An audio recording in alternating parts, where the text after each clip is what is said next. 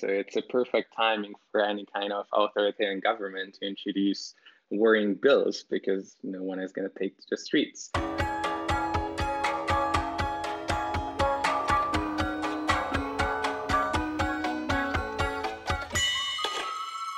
Hej och varmt välkomna till Smedjan-podden. Idag ska vi tillfälligtvis lämna den svenska coronadiskussionen och istället lyfta blicken mot Europa.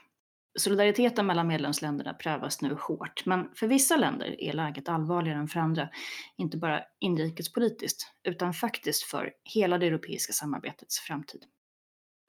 Den sista mars avskaffade Ungerns premiärminister Viktor Orbán det sista av den formella demokratin. Och på finansmarknaderna har Italiens urusla ekonomi börjat väcka frågor om landet överhuvudtaget kommer att kunna vara kvar i euron.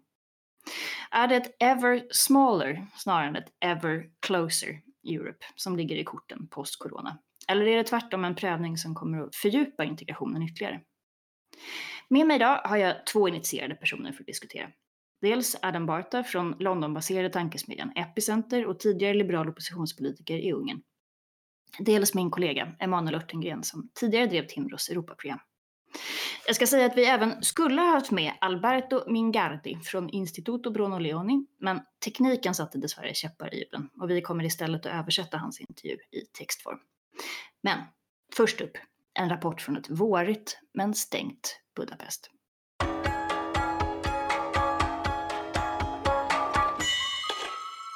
So, Adam, a warm welcome to our podcast. Thank you for having me on. I just did a very, very short introduction of you where I said that you were one of the founding members of Momentum, um, a party that created quite a sensation in the last election by forming, one has to say, a rather unorthodox coalition, thus gaining control of Budapest. Now, um, you've been working in London for a few years, but I know that you're back in Budapest and in quarantine. How would you say that the Hungarian opposition is doing? Dire times? Dire times for everyone. I'm more worried about the Hungarian citizens than the opposition parties, to be fair. Um, but I don't think either of them are doing too well at the moment, unfortunately. Um, the Hungarian opposition is in a pretty difficult situation at the moment. Um, Viktor Orban passed uh, the authorization, authorization Act last week, which means that he will be able to rule by decree for an indefinite period of time.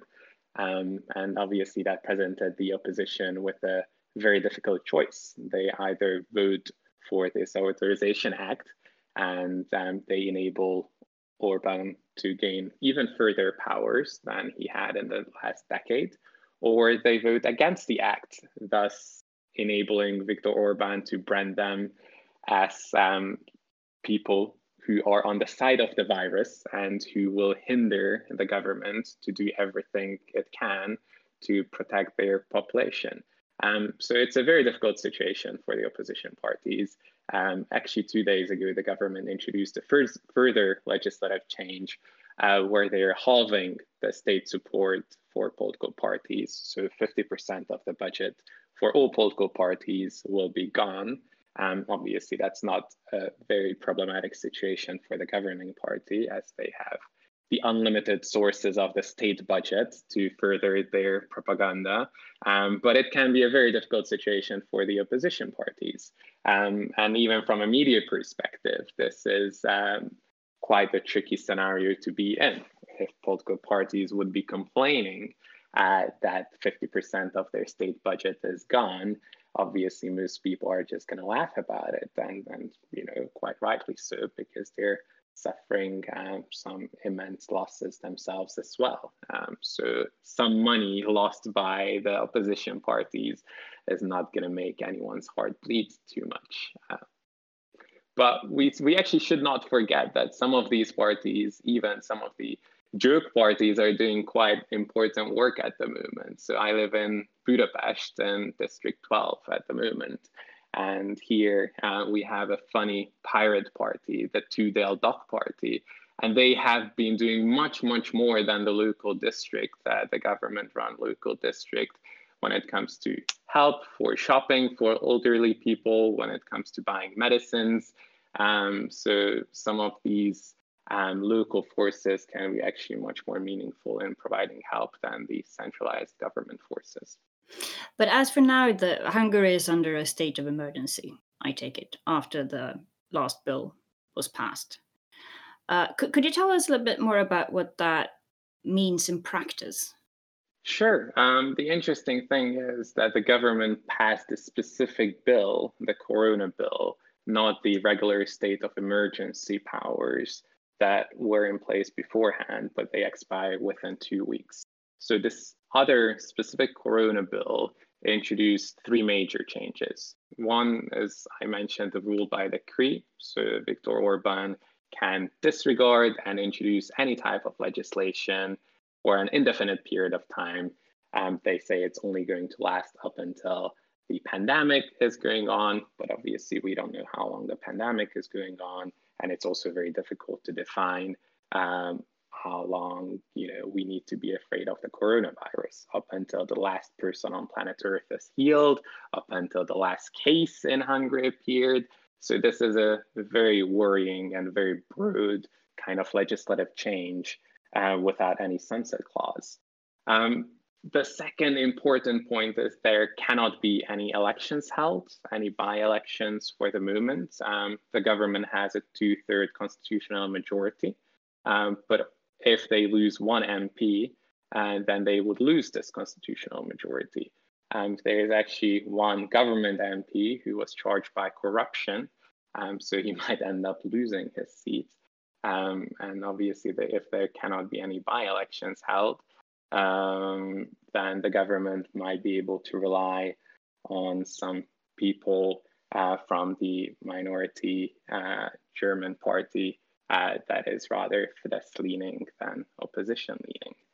And the third and really kind of equally worrying point is that they passed legislation that punishes everyone with a five year long prison sentence if they disregard quarantine orders. And if it results in someone that this can be eight years of prison sentence.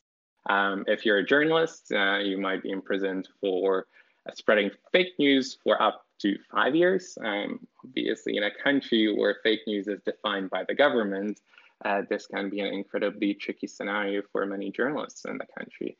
Um, so there are many worrying signs all across Europe, but I think Hungary is a special case because in the last 10 years, Viktor Orban managed to systematically build down the liberal democratic foundations of the country. He calls his system as an illiberal democracy. Uh, we might know it as a majoritarian type of democracy, where he uses some popular support um, by the electorate to further advance his own political goals. And up until now, no one stopped him. Um, because I, I know that both you and and other people like Anne Applebaum has has voiced concerns that in this bill um, there were several completely un-corona related points uh, that were included. Uh, could you tell us a little bit more about what those were? And is this a typical modus operandi for Orban, or is it a new kind of tactic? It's incredibly typical that uh, the government or government MPs introduce bills at 1 a.m. in the morning um, about 25 different issues, and then they force the parliament to vote on those issues the next day or the day after. Um, it hasn't been too different so with the case of the corona bills neither. Um, just last week, the government managed to introduce a bill partially aimed to address the corona crisis, but partially completely unrelated points like making it illegal for anyone to change their gender in the country or forcing uh, the municipality of Budapest to allow museums to be built in the Hyde Park of Budapest, which is very strongly opposed by the local uh, leading municipality and the mayor. So these are completely unrelated points. They are not helping to resolve the pandemic in any way, but they are either pet projects of Viktor Orban, so he wants to ensure that they go ahead. This is um, in respect to the museums, or they just want to make sure that anyone who's opposing the bill is branded as, um, you know, the unre- unreasonable kind of politician who is just fighting for neoliberal gender identities and doesn't really care about the health and well-being of the people. It's it's completely ridiculous that uh, you know transgender rights are discussed uh, with the same breath as as the corona crisis. Um, it hasn't been a topic of discussion in the last couple of months. So the sudden introduction of, of this quite worrying bill about transgender rights is is completely unrelated to the current crisis. But it obviously gives the opportunity to brand Orban as everyone in the opposition, you know, who are just hippies, um, completely uh, disregarding the general worries of their electorate. So, how has the public reacted to all this? Is it is this a, a, a popular measure, or has there been, you know, are people taking to the streets? Obviously not. They're in quarantine. it's quite difficult, exactly. So it's a perfect timing for any kind of authoritarian government to introduce worrying bills because no one is going to take to the streets. Um, but Orban is also very clever. He is usually not pushing for legislative change that would go against the majority view in the country. And this is no different with the Corona bill. Um, fear is an incredibly important feeling and very strong emotion. And most people are very worried at the moment. They're worried about their health, they're worried about their economic well being. Um, so, if they feel that there are some measures taken that might make the situation slightly better, um, they're supportive of these measures. So, the government poll conducted, which is not necessarily incredibly reliable, um, but uh, it says that 90% of the population is actually supportive of these bills. Um, I don't think the number is that high, but I definitely do think it's about 50%. Um, and Orban has been using fear in the past to pass legislative changes that advance his own political power. There has been a state of emergency in Hungary um, regarding uh, migration since 2015. Um, those emergency powers never went away, even in the last couple of years when one or two people entered the country legally per day. Um, so it really could not be called a crisis by any type of measure. Um, but you know, those those general emergency powers remained in place ever since 2015, and I don't think that the current corona emergency powers are likely to go away anytime soon either. Well, outside of Hungary in the international media, there have been a number of voices who have been very disappointed that the EU has not reacted more strongly against this bill. Um, as a as an Hungarian citizen, what kind of response would you have liked to see from Brussels? I don't think it's the role of the European Union to push for regime changes in Hungary. I think that is the role for Hungarians to fight this battle themselves. Um, my main criticism against the EU is the incredibly generous funding that they support the Orban government with. Um, cohesion funding is a large source of income for any Central Eastern European country. It's especially uh, important for Poland and Hungary. And both of these countries are misusing some of these funds for their own advantage. Um, just um, talking about Hungary, um, the vast majority of these cohesion funds ultimately end up in the pockets of oligarchs closely connected to the Hungarian government. So, whilst it does provide for some economic stimulus, it helps the Hungarian GDP to grow faster it helps um, employment rates. So ultimately, people in the country do feel the positive effects of these cohesion funds um, because of the fact that these are distributed through the local government, in this case, Hungary. These funds often end up in the pockets of, of oligarchs. Um, and without these funds, I don't think that the popular support of the Hungarian government could have remained the same in the last 10 years. We also had a recession after the 2008 recession. Um, so in 2012, 2013, uh, when the Hungarian government introduced some unorthodox economic measures, the, the economy was um, in minus one, two percent annually. Um, and I think if there hasn't been any kind of EU help in the years thereafter, um, Orban might not have won the 2014 elections or the 2018 elections. So there is a lot to think about for EU governments when it comes to their support for some of these illiberal governments across the EU, um, especially when it comes to supporting the Hungarian government. So, from a democratic point of view, do you think that these cohesion funds are so attractive that Orban and his likes um, do tread more carefully than they would otherwise have done? Or do you think that a tougher stance from uh, the EU institutions, maybe even you know getting rid of them altogether or stopping them, uh, would have a stronger effect on the behavior of, of, of Orban? That's a very difficult question, and it's hard to predict because Orban has been a very clever political actor in the last 10 years um, and had a peacock strategy in place, uh, which means he goes three steps forward and one step back if there is a strong enough pushback on some of his measures.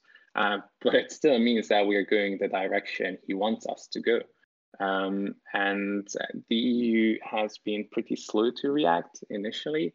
Uh, once they started to react, I think they realized that there are very limited tools uh, that they can use at the moment. Article 7 is one of them, but that's a pretty drastic one to suspend the voting rights of the country within EU institutions.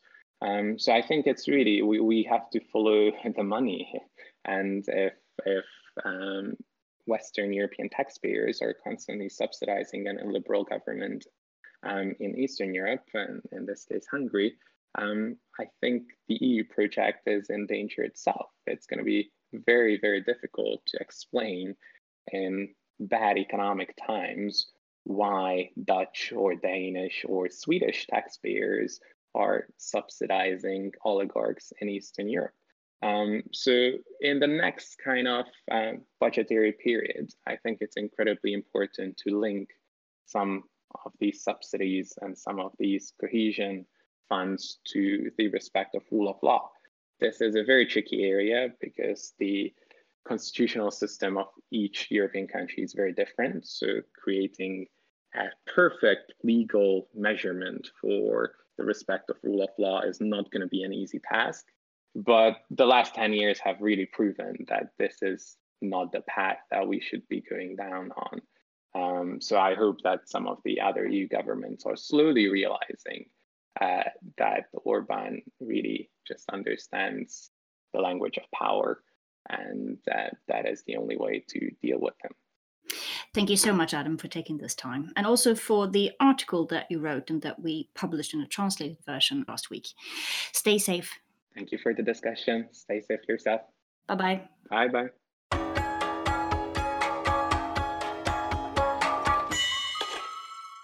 Adam Barth alltså från Budapest. Och då skulle jag vilja hälsa Emanuel välkommen till Smedjapodden. Ja, hej. Um, ja, det här var ju en ganska dyster rapport som vi precis hörde. EU är inte längre en union av demokratier. Um, vad tror du, orkar och kan EU dra åt tumskruven i det här läget? Post-Brexit och mitt under brinnande coronakris? Nej, jag tror faktiskt inte det. Jag tror att eh, kommissionen är upptagen med så mycket andra uppgifter just nu och dessutom så har man inte verktygen att sätta dit ett land som Ungern som går från att vara en demokrati till att bli mer auktoritärt. Eh, det var inte en utveckling som man förutsåg. Eh, på 90-talet så trodde statsvetare att länder blev demokratier när de nådde en viss välståndsnivå, att de sen stannade kvar där. Så man har inte skrivit in någon, eh, något diktat eller så i EUs fördrag som gör det möjligt att sätta dit ett land som Ungern. Man kan ju också fråga sig hur lätt det är att kritisera Orban just nu för, för repressiva metoder eller åtgärder givet att i princip hela Europa nu befinner sig bakom lås och bom i sina egna hem. Ehm, jag menar, det här undantagstillståndet finns ju olika varianter i princip i alla medlemsländer.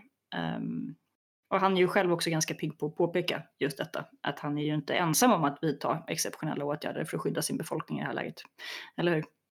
Nej, precis. Och det som gör att Viktor Orbán kommer undan, det är att tekniskt sett i alla fall så har eh, parlamentet i Ungern fortfarande möjligheten att eh, ändra på de här undantagslagarna. Men eftersom Fidesz har en väldigt stark majoritet i ungerska parlamentet så är det ganska osannolikt att det skulle hända. Så det Orbán gör är ju inte annorlunda till sin natur från vad andra europeiska länder som Frankrike till exempel gör. Eh, det är bara annorlunda sett till gradskillnaden så att säga. Eh, man kan väl också säga att det är på ganska många punkter nu den senaste tiden som, eh, som skillnaden mellan teori och praktik har skett åt ganska mycket i det som är det grundläggande europeiska samarbetet poängen var ju att man ville skapa solidaritet genom ett ömsesidigt beroende och nu plötsligt när det verkligen blir skarpt läge så prövas ju samarbetet till det yttersta. Eh, hur tycker du att man har klarat det här testet hittills?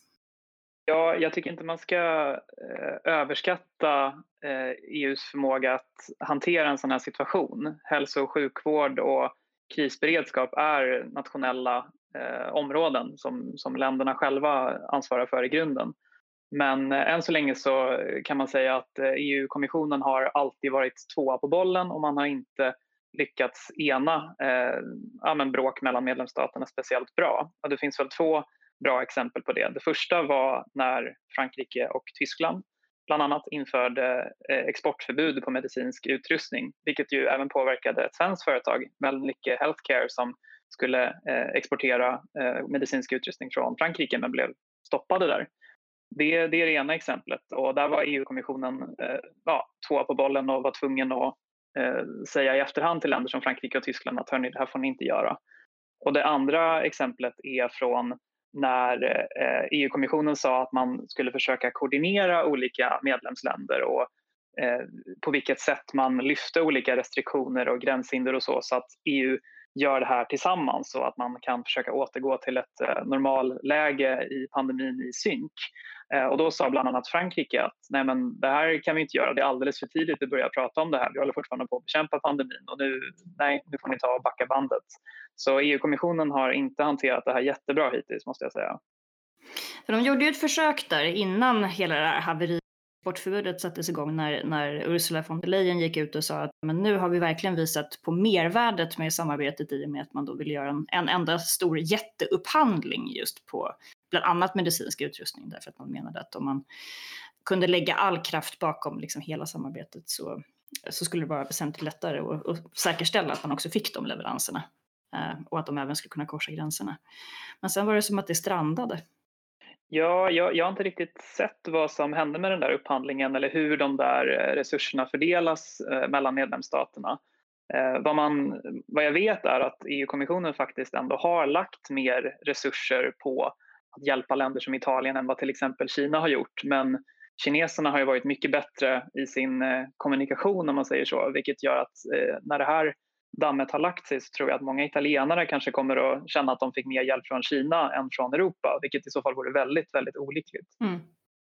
Ja, de senaste veckorna så har det varit ganska ont om positiva rubriker eh, från ministermöten på olika håll. Men nu nyligen så, så skedde det faktiskt ett brott mot den trenden.